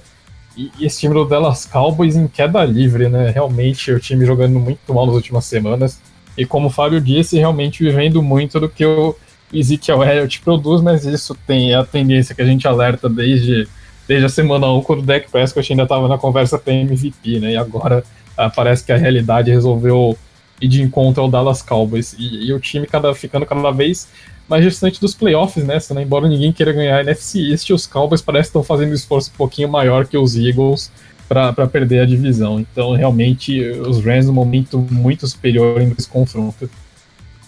E tem, tem um detalhe nesse time dos Cowboys que, que me incomoda bastante. É uma coisa que eu, eu sinto falta em, em algumas boas equipes da, da, da NFL. É, eu sinto falta de algum, alguns jogadores que sejam clutch nesse time dos Cowboys. Né? O clutch é aquele jogador que no momento mais decisivo do jogo ele aparece e, e ele, ele, ele, domina aquela parte do jogo. Né? A gente fala muito isso, por exemplo, do, do Matt Stafford. Né? Se, se deixar a bola para ele com 3 minutos para jogar e ele tem que fazer um touchdown para virar o jogo, 90% das vezes ele vai conseguir, porque ele é um jogador clutch. E eu não vejo isso no, no, no, no Dak Prescott. Eu não consigo ver isso tanto no, no Ezekiel Elliott, porque é, o running back ele não, não vai ser clutch Afinal, uh, num, num, num, com pouco tempo você vai escolher passar a bola, né? Então geralmente você não vai usar o seu, o seu running back. E, e com certeza o Amari Cooper não tem essa característica. Então acho que é, isso acaba pesando muito para que os Cowboys eles não consigam vencer jogos que são apertados e isso reflete no, no recorde da equipe, né? É, e aí você olha para sideline e tá lá o Jason Garrett com aquela cara lá de difícil definir do que, né? Cara Batendo dele... palma, né? Batendo palma sempre, deixando o time muito motivado, né? Então aí que ninguém consegue mesmo assumir essa responsabilidade. É, enquanto do outro lado, até o, isso do, dos Reigns estarem voltando a jogar como no ano passado, o Todd Gurley sendo mais acionado e tudo mais, eu acho que está bem claro, apesar dos Reigns não é, falarem isso publicamente, que o Todd Gurley estava sendo poupado no começo da temporada, ainda estava convivendo com os problemas físicos e de alguns jogos para cá ele está sendo acionado como deveria ser, né? E o time inteiro no ataque funciona melhor com isso. A defesa vem funcionando melhor também, porque não precisa ficar em campo o jogo inteiro, estão menos cansados nos finais das partidas. Então tudo está conspirando melhor para os Rams. É, então acho que é diferente, por exemplo, do caso dos Bears, que eu falava aqui, que não tem como explicar por que, os Bears estavam jogando de um jeito diferente. eu acho que dos Rams dá para explicar. É, a, a, questão agora é se vai dar tempo de eles conseguirem chegar aos playoffs é, dessa maneira. O que, que vocês acham?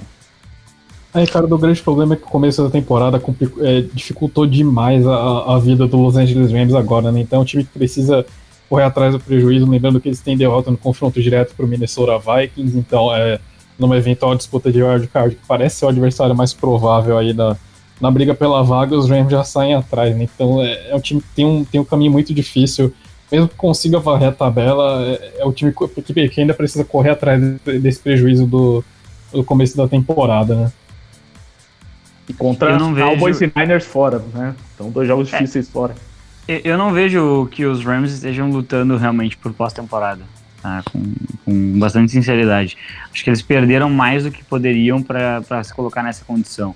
Como o Fernando falou, uma derrota num confronto direto para o Minnesota Vikings, ela ela praticamente impede que o time chegue numa, numa pós-temporada, porque o calendário dos Vikings é um calendário relativamente tranquilo e os Vikings teriam que perder duas partidas para que os Rams passassem. Os Rams teriam que varrer o seu calendário, que tem só São Francisco 49ers e Dallas Cowboys, né? Então, é, eu particularmente não consigo ver a mínima chance para os Rams chegarem na pós-temporada, mas acho que terminar a temporada em alta é, pode, pode acabar sendo um bom prognóstico para 2020.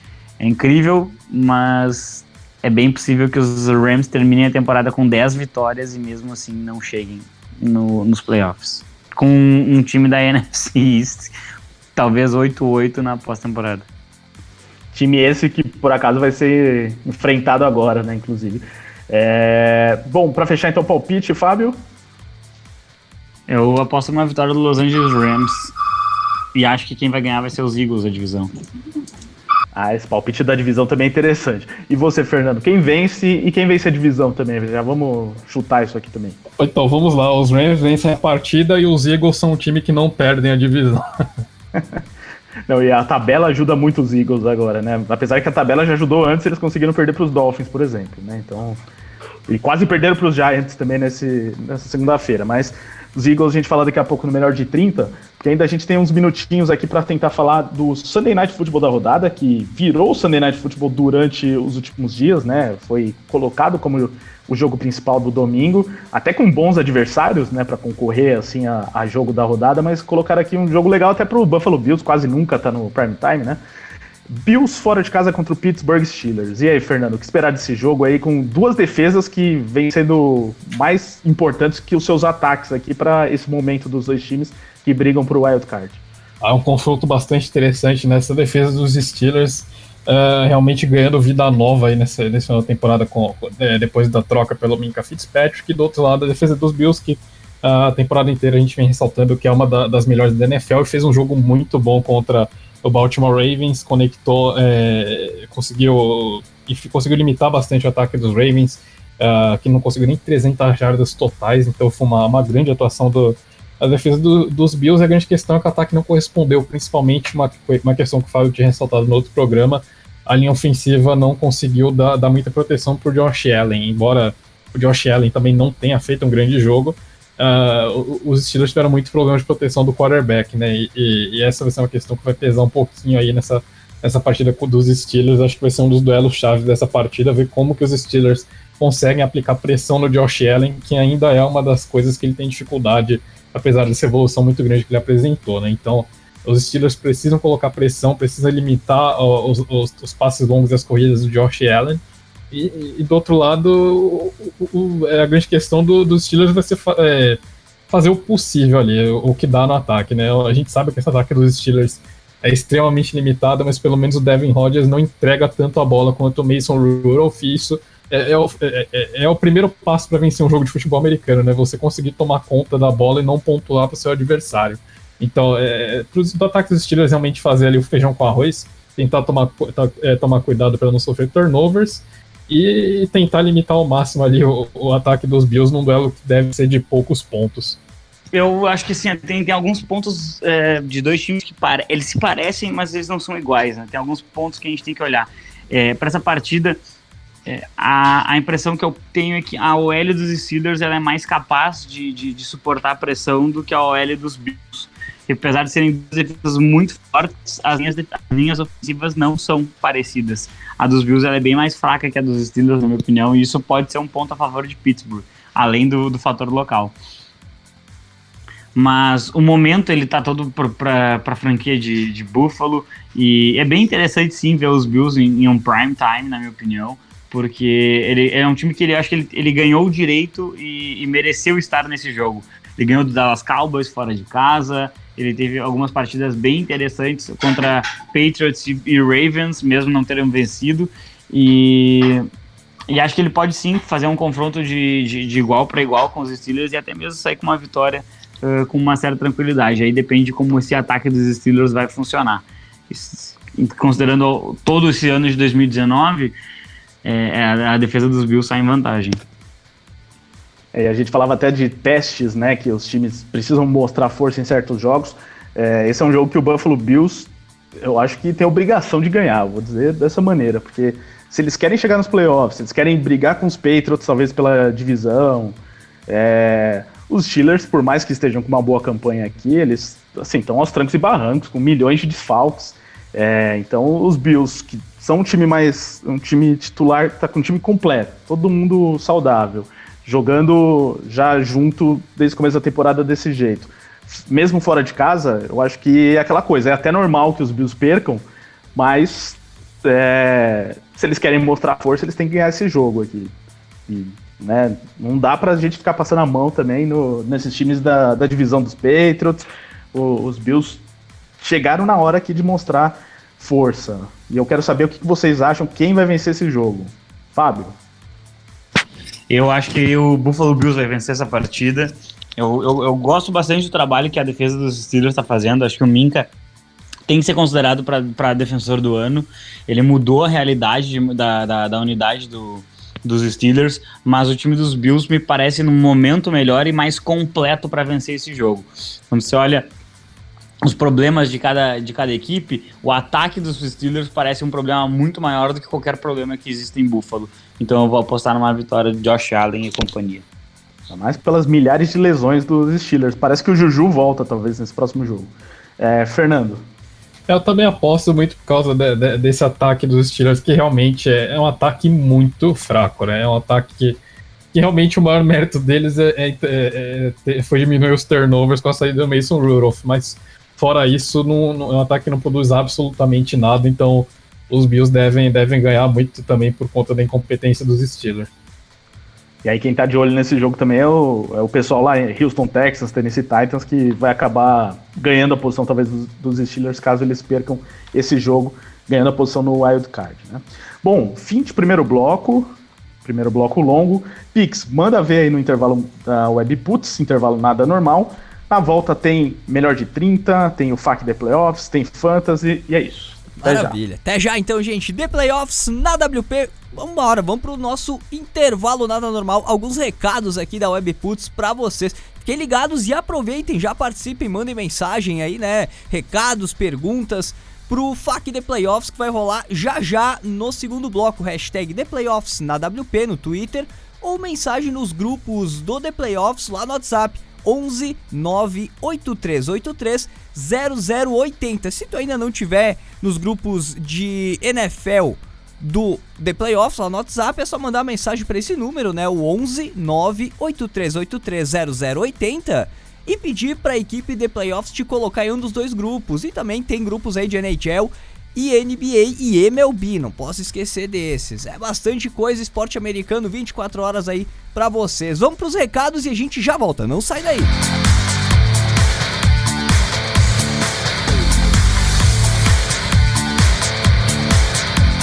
Programa The Playoffs. Colega? Dá um tempinho no que tu tá fazendo e curte só esse recado. Tu domina um assunto, seja música, esporte, cinema, e quer compartilhar esse conhecimento com todo mundo? Então vem CWP! A gente quer você na nossa equipe Nada Normal para levar ainda mais conteúdos para ainda mais fones de ouvido. Ficou afim? Então entre em contato pelas nossas redes sociais, arroba Rádio Webputs, ou pelo nosso WhatsApp 54996880574 e vamos dominar o mundo. Vem ser diferente, vem ser WP. Sabe aquela frase, quem não é visto não é lembrado? Ela vale pro rádio também. Quem não é ouvido não é lembrado. Seja ouvido, seja lembrado. Apresente a sua marca aqui na Webputs e conecte ela com o seu público. Seja um apoiador nada normal. Entre em contato pelas nossas redes sociais ou pelo e-mail rádio@webputs.com.br. Vem ser diferente, vem ser WP. Você, empresário, sabia que um ambiente com seleção musical personalizada pode ajudar a aumentar o seu faturamento? WP Rádio Empresas. Crie um ambiente agradável e fortaleça o relacionamento com o seu cliente. Seleção musical personalizada, informativos de descontos, promoções, dicas de saúde, beleza, curiosidades e muito mais. Não anuncie a concorrência, anuncie o que é seu. WP Rádio Empresas. Fone WhatsApp 54996 20 5634 ou pelo site wpcom.rs barra Rádio Empresas. Tá rolando The Playoffs na WP. A WP preparou mais uma pra ti que curte as clássicas, aquelas que fizeram a trilha sonora dos anos 2000. Todas as sextas, das 10 da manhã ao meio-dia, Putz Cassete. Duas horas com as músicas que marcaram a virada do milênio. Putz Cassete. Todas as sextas, a partir das 10 da manhã, só aqui na Web Putz. Gurizada, seria massa se tivesse um programa ao vivo que falasse dos eventos da região e das principais notícias da música, né? Putz, seria muito massa. Melhor ainda também se trouxesse dicas pra galera que tá começando e tocasse o som deles. Isso, podia até rolar umas entrevistas especiais com artistas e profissionais da cena também. Tá, peraí. Então vamos fazer um programa de rádio? Programa Gritaria ao vivo. Bate-papo sobre a cena underground, notícias, sorteios, entrevistas, muita música independente e as ações e eventos que movimentam a região. Programa Gritaria. Quintas às nove da noite, horário de Brasília, só aqui na Web Putz. Se liga! Esse programa é uma reprise. The Playoffs na Webputs. The Playoffs na WP de volta dos recados da Webputs e mais um recadinho rápido. Quinta-feira, agora, próxima quinta-feira, tem programa Gritaria, programa já tradicional das quintas-feiras aqui na Webputs, que a galera chega aqui nos estúdios reais, os estúdios físicos da Webputs, para trocar uma ideia, bater um papo sobre as polêmicas que estão rolando na música, né, as novidades, as tragédias, as alegrias, os lançamentos e também da cena autoral aqui do Rio Grande do Sul. Então, se tu curte música independente, né, essa, essa área mais musical, cultural aí, cola no programa Gritaria quinta-feira a partir das 9 da noite, ao vivo também, mesmo esquema que o The Playoffs é reprisado, depois ele fica gravado, né, liberado nas plataformas e tudo mais, mas ao vivo participando com a gente 9 da noite. Quinta-feira agora muita novidade chegando também no final da temporada do Gritaria. Equipe The Playoffs, estamos de volta. Valeu, Pix, estamos de volta então com o programa The Playoffs na WP, segundo bloco da edição 115. É, primeiro eu vou falar de fantasy. Antes de falar da liga dos sites e blogs, a gente precisa falar da primeira divisão do, da liga do próprio The Playoffs, a qual nós participamos aqui. E eu preciso exaltar a gente mesmo, Fernando. Eu e você que, estamos, que ficamos de bye na última rodada, estamos na reta final, agora nas semifinais. E, e aí, tá confiante no título? O que, que você acha? É, cara, eu acho que tem, o time tem muitas chances, fizemos um trabalho um trabalho muito bom. O General Manager fez as transações corretas ao longo da temporada, só que o técnico teve alguns probleminhas aí de escalação, deixando muitos pontos no banco. Então, se o time não der tiro do próprio pé, tem grande chance de ser campeão. Muito bem, eu também estou confiante aí, só que na última rodada nessa bye week, né? Então, nem eu, meu time, nem o do Fernando jogamos, jogaram. É, só que eu tive a pior pontuação do, de todo o ano no Fantasy nessa última rodada. Né? Lógico, né? Só uma emulação, já que eu não tive adversário. É, porém, é, fiquei um pouco preocupado aí com a situação para a próxima rodada. Por isso eu digo que o Lucas Ferreira, meu adversário, é favorito nesse jogo. Então vamos jogar a responsabilidade para outro lado, assim como o Fernando é favorito ao título, né, Fernando? é, vamos, vamos bom, não assumo favoritismo porque a gente não sabe como que o elenco vai, vai, vai responder a isso. Muito bem, agora sobre a Liga dos Sites e Blogs, que é organizada pelo Brasil Fantasy Futebol. Siga lá, galera, no arroba BRFFutebol. É, então, a gente é, foi para a fase final, né, foi para os playoffs, meio na bacia das almas, né, como a gente estava comentando aqui nas últimas semanas, com campanha negativa e tudo mais. Porém, é, né, fica aquela expectativa de que o time chegando nos playoffs poderia fazer algo diferente. Só que aí o nosso Luiz, que é o GM, enfrentou o Fantasia do Futebol e infelizmente foi derrotado. Então, Pix, prepara alguma trilha aí triste.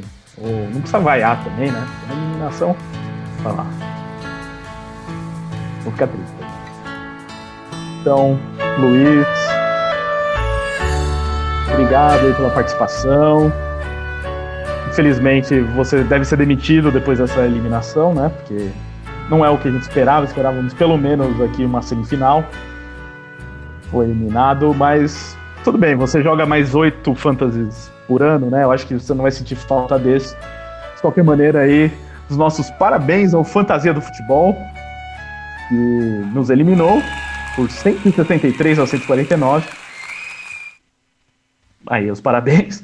E do outro lado, na outra partida da primeira fase dos playoffs, o BRF Futebol eliminou 50 jardas. Então, é, os playoffs agora ficaram assim.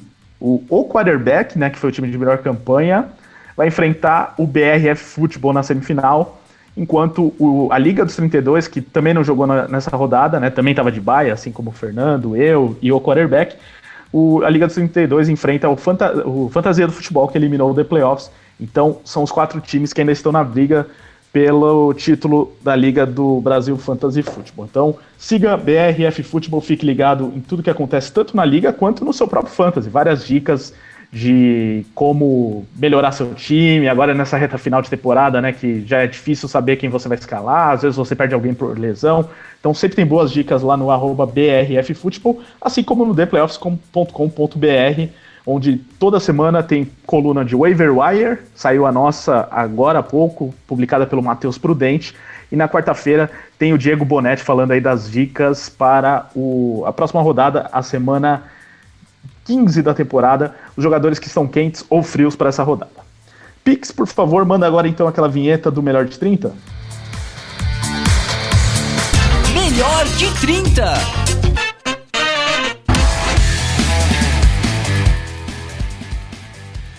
Então agora sim, a hora do melhor de 30, a hora da gente falar dos jogos que não foram mencionados na primeira parte é, do programa.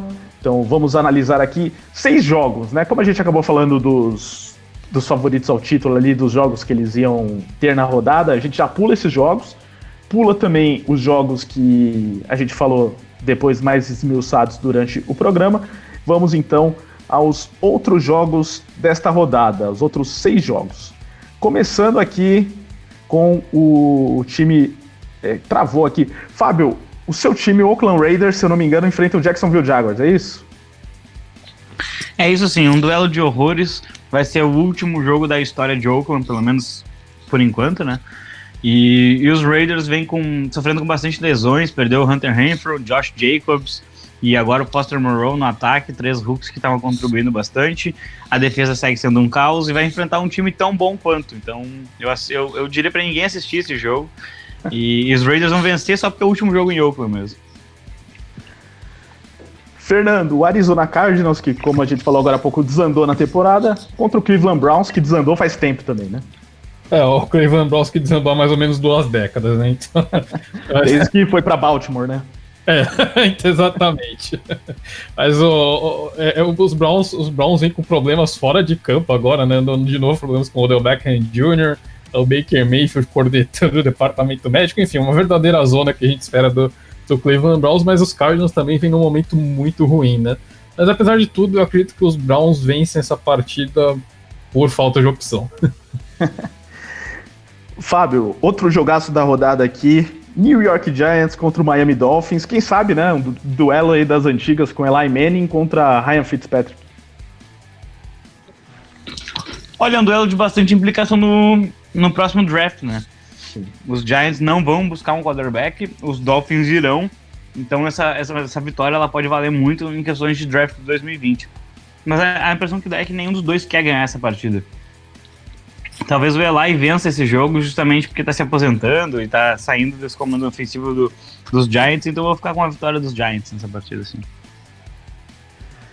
É, Fernando, o Detroit Lions contra o Tampa Bay Buccaneers. O que esperar desse jogo? Ah, pô, vai ser, vai ser uma partida pro James Winston se consagrar, né? Tem tudo pra, tem tudo pra lançar pra umas 500 jardas e, de repente só umas três interceptações contra essa defesa dos Lions. Boa opção pro fantasy, né? É, pro, pra quem tem o Fantasy, James Winston, ótimo, ótima, uma ótima pedida pra essa, pra essa rodada, né? A, a James Winston Experience deve funcionar muito bem e ele e os Buccaneers ganham essa. James Winston Experience é demais.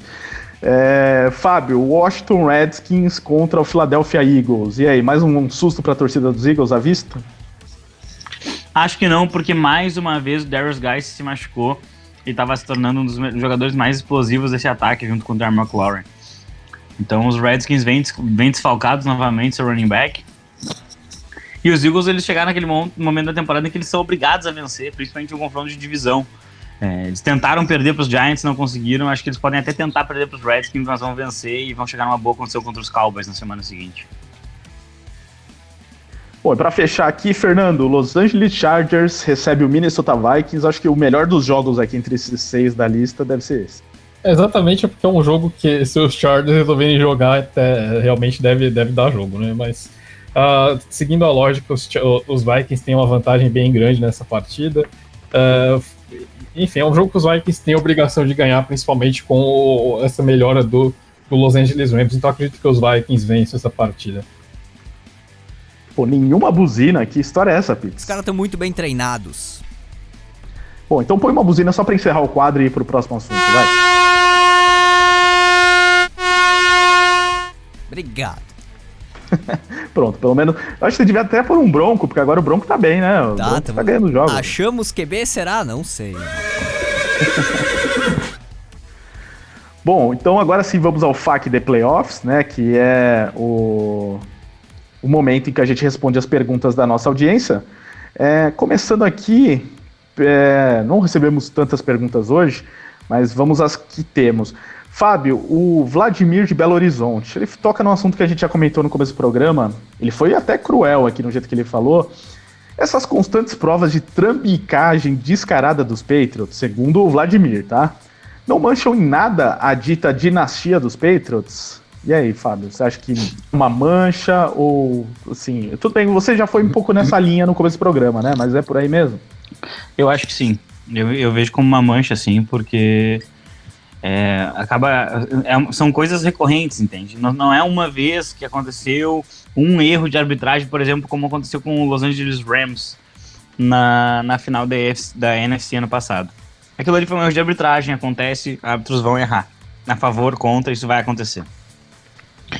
Mas são inúmeros casos dos Patriots em que coisas muito mais do que erros de arbitragem, coisas muito mais suspeitas, para não utilizar outros termos, acabaram acontecendo. O time já foi punido em algumas oportunidades. E mesmo assim, é, é, parece que não mudam né, as atitudes. Nessa última off-season, inclusive, o dono do, do, do time ficou, acabou envolvido num escândalo nos Estados Unidos, né? Então, assim, é, ver que de repente essa, essa questão de, de, de estar um pouquinho paralelo à lei, vamos dizer assim, é, venha de cima né, na instituição. É muito triste, é muito triste, porque é, qualidade não, não falta para que seja uma dinastia é, com base apenas em vitórias mesmo, e não em, em algumas trapaças e algumas questões é, que vão, vão, vão além do que deveria acontecer no esporte. Né? Eu acho triste, absolutamente triste. Os Patriots poderiam ser grandes, mas eles escolhem não ser. É, Fernando, o Marcelo de São José dos Campos, ele faz aqui uma pergunta né, meio grande, mas vamos tentar passar aqui. Os times que jogam fora de casa nos playoffs ficam muito atrás dos seeds 1 e 2 ou dá para jogar de igual para igual? tem muitos torcedores que não gostam do time ir para a bye week por perder o ritmo. Acham que influencia na bye week o wild card é, é positivo ou negativo. É, eu acho que uma tendência em relação aos últimos anos, eu nem tô com esses números aqui, mas acho que nos últimos 7, 8 Super Bowls, todos tiveram um time seed 1 ou 2 no Super Bowl. Desde 2013, Ricardo. 13, né? Então, assim, já mostra o quanto que isso faz diferença, né? Tudo bem, se o time tá em seed 1 e 2, provavelmente é porque ele é um dos melhores times da NFL. Mas eu acho que ter esse descanso também faz a diferença. Então, não sei se é um é, se tem como ver algo como perder o ritmo, se isso é um problema, enfim. O que, que você pensa, Fernando? Ah, Ricardo, né, em pós-temporada é difícil a gente falar, falar em perder ritmo, né? Porque os times têm, têm, já sabem perfeitamente o tipo de preparação que precisam ter. Você não chega nessa fase da temporada, uh, enfim, perdendo ritmo numa bye week. Simplesmente não pode acontecer. E é uma vantagem muito grande porque o time pode, pode observar, pode desenvolver um game plan, realizar um trabalho de scout, filmar a, side, a sideline do adversário, né? Então tem todas essas alternativas e, e, e, tem a chance de desenvolver um gameplay bastante específico. Então é, é uma semana é uma semana de folga, é uma semana que o outro time é obrigado a jogar e pode é, fica exposto a lesões. Muito provavelmente vai ter que jogar 100% e vai ter que demonstrar de repente alguma jogada que estava guardada ali. E, e, sem contar o fator casa, né? Que também, também é importantíssimo. Então são, são coisas que pesam muito e, e tornam esse e por isso que é tão vantajoso assim você ter um buy, né? Não, não compensa essa quebra de, de ritmo que nem é, não é tão grande assim, simplesmente ela, ela é compensada e com folgas pelas vantagens. É, o Thiago Batista de Salvador, Bahia. Qual a perspectiva do quarterback Marcos Mariota na free agency? E aí, Fábio? Difícil essa, hein? Olha, o Mariota, ele vai. Ele vai, na minha opinião, ele não, ele não vai jogar pelos Titans, tá? Acho que já, já, já saíram, inclusive, rumores. perdão. Já saíram rumores, inclusive, de que o Tannehill vai renovar, vai ganhar uma extensão contratual da, da franquia de Tennessee. E acredito que não vai virar renovação com o Mariota, né? Que vai virar um free agent depois dessa temporada, se não me engano. Assim ele vai, vai procurar um, um novo time. Acho que tem muitos times que poderiam é, dar uma chance pro Mariota. Acho que a, a linha ofensiva nunca ajudou. E a falta de recebedores também ao longo da carreira do Mariota, foi, acho que, tem que a gente tem que ressaltar esses dois pontos. É, um quarterback ele não consegue jogar é, com, algum, com algumas falhas dessas. Eu, particularmente, não gosto da, da, da, forma como o Matt LaFleur desenvolve o ataque. Ele também jogou com o Matt LaFleur no comando ofensivo. Então acho que acabou prejudicando ele. Acho que com um bom, um, um bom game plan, talvez até ali, de repente, em Indianápolis, ele poderia fazer um estrago muito grande na NFL. É, posso só completar aqui, Ricardo? É, claro. Eu adoraria o Mariota em Indianapolis. Ah, se empolgou, se empolgou. Empolguei. o Mariota dentro do esquema do Frank Reich funcionaria muito bem, né? Eu sou, eu sou um grande fã do Mariota e acho que realmente foi o caso do, de, de não ter encaixado, né? Realmente ele não teve linha ofensiva, ele não teve recebedores e foi muito mal utilizado na, lá em Tennessee. A gente não vê o Mariota correndo com a bola, que era um dos principais, uma das principais características dele lá em Oregon, e o Mariota basicamente não corre com a bola lá em Tennessee não correu com a bola lá em Tennessee, então acho que é um quarterback que precisa de uma mudança de cenário. Eu acho que Indianapolis seria, uma, seria um encaixe muito bom para o Mariota. É um dos quarterbacks que eu gostaria de ver, de ver, de ver com a camisa dos Colts. Vegas seria interessante também, ele se encaixaria no esquema do Gruden. Passes curtos, corrida, acho que seria interessante para ele. Bom, gosto da esperança de vocês aí com as pessoas, mas acho que não dá mais para ele não, viu? Talvez reserva de algum time aí, quem sabe o próprio Raiders, né? Brigar lá com posição com o Derek Carr. Não tem o titular. Não adianta contratar o reserva. Não, não, não o, o, cara é melhor. O cara é muito melhor que ele. É muito melhor. Deixa eu fazer uma outra pergunta aqui. Eu vou fazer um, um FAQ de playoffs meu. Falando de outro jogador que eu tô começando a ficar com uma pulga atrás da orelha. O Carson Wentz, vocês acham que o problema dele são os recebedores dele, que né, não estão colaborando ou vivem machucados? Ou já, já começa a bater uma certa preocupação em relação a ele como um franchise quarterback? Ricardo, esse seria meu destaque final. mas, é, mas é realmente, eu acho que o Carson Wentz fez uma partida muito boa contra o, o New York Giants. Realmente, a falta de talento ao redor dele é, é, é muito, é, muito, é muito gritante, sabe? É, são lesões, são realmente problemas de drops, com, principalmente com o Nelson Aguilar. Agora o Alshon Jeffrey tá fora da temporada também. Exatamente, os Eagles, os estavam cogitando colocar o Josh McCown de wide receiver para ver o nível que a situação chegou contra o New York Giants, né? Podiam então... trazer de volta talvez o Nick Foles como wide receiver, né? Que ele foi muito bem no Super Bowl, né? Verdade, olha, olha aí, tá dando sopa lá em Jackson, viu? Mas realmente eu, o, o Wentz ele tem superado, ele tem conseguido tirar leite de pedra com esse ataque do, do Philadelphia Eagles. Eu acho que as críticas têm sido até um pouquinho injustas contra, contra ele, né? Por mais que um quarterback precise superar essas adversidades, eu, é, o, tanto de, de adversidades que o, que Carson tem enfrentado nessa temporada, ele tem, tem feito um trabalho bom.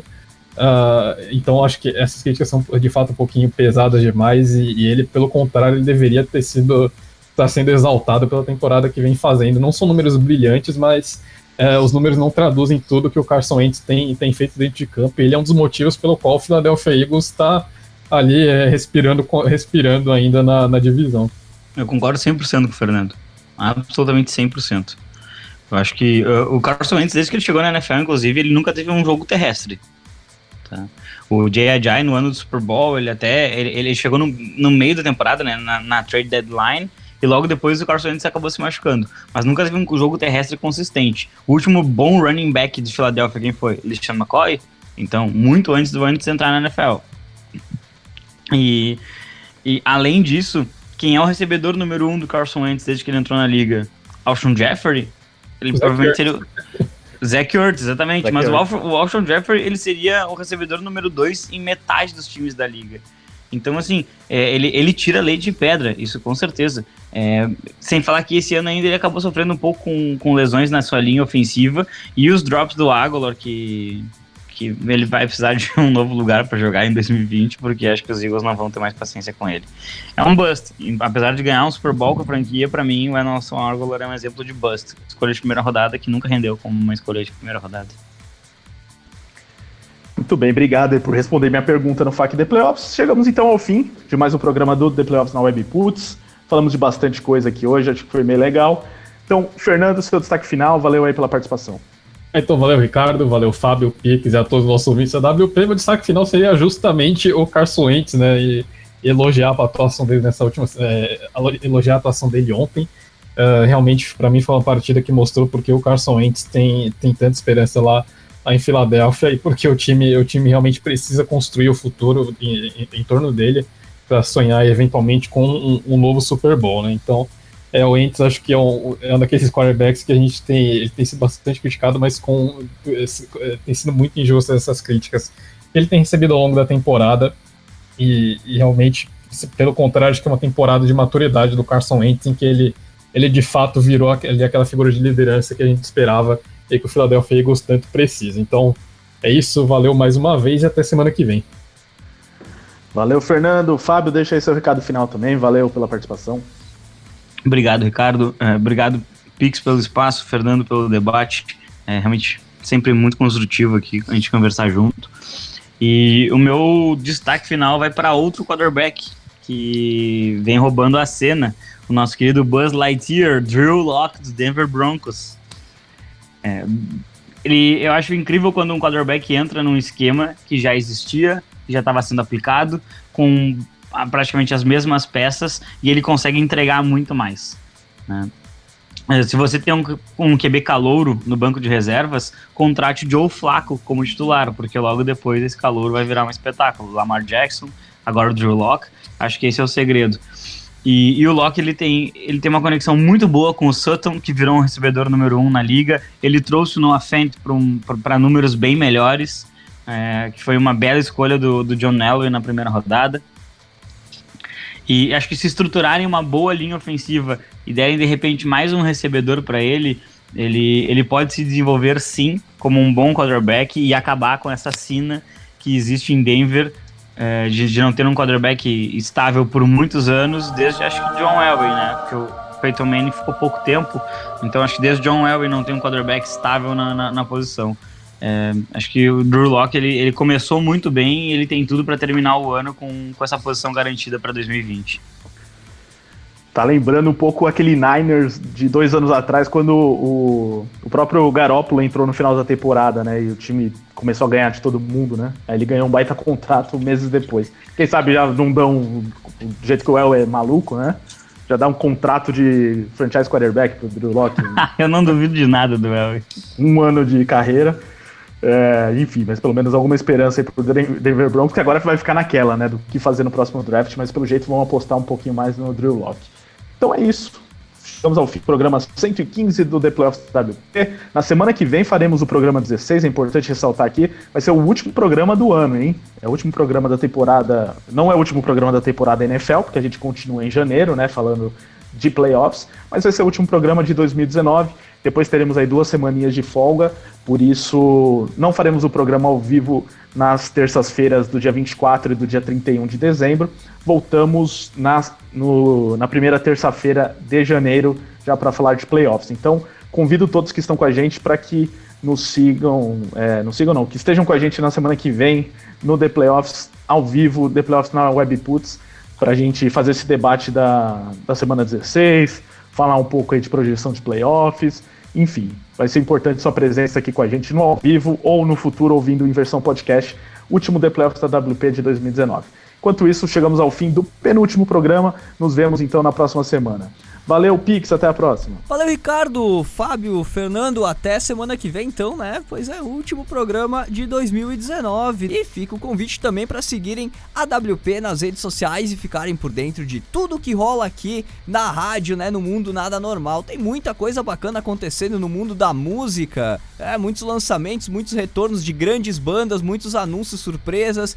E a gente tá de olho em tudo, tá de bituca em tudo lá no site webputs.com.br. Diariamente a gente libera notícias com essas novidades. E nas redes sociais, tudo replicadinho, tudo aí para interagir contigo e saber a tua opinião sobre esses lançamentos, essas novidades. E claro, né? Fica o convite também para inscreverem-se é, no canal da WP no YouTube. Inclusive, hoje, terça-feira, a gente subiu dois novos vídeos um vídeo sobre um debate que rolou no programa Gritaria da quinta-feira passada e um Gritaria recomenda, recomendando uma banda gaúcha que mistura folk com elementos e, e, e, tradições ali, né? A tradição italiana no som deles. A banda Caligo de Bento Gonçalves. Recomendamos o som dos caras lá no site webputs.com.br. Tudo detalhadinho, canais dos caras e também o som deles. Grande abraço, Picles WP. Sou eu, fico por aqui. Semana que vem volto também para mais um, né, para o último do ano de playoffs na WP. E agora com vocês a programação do Engrossou o Caldo Peso, tomando conta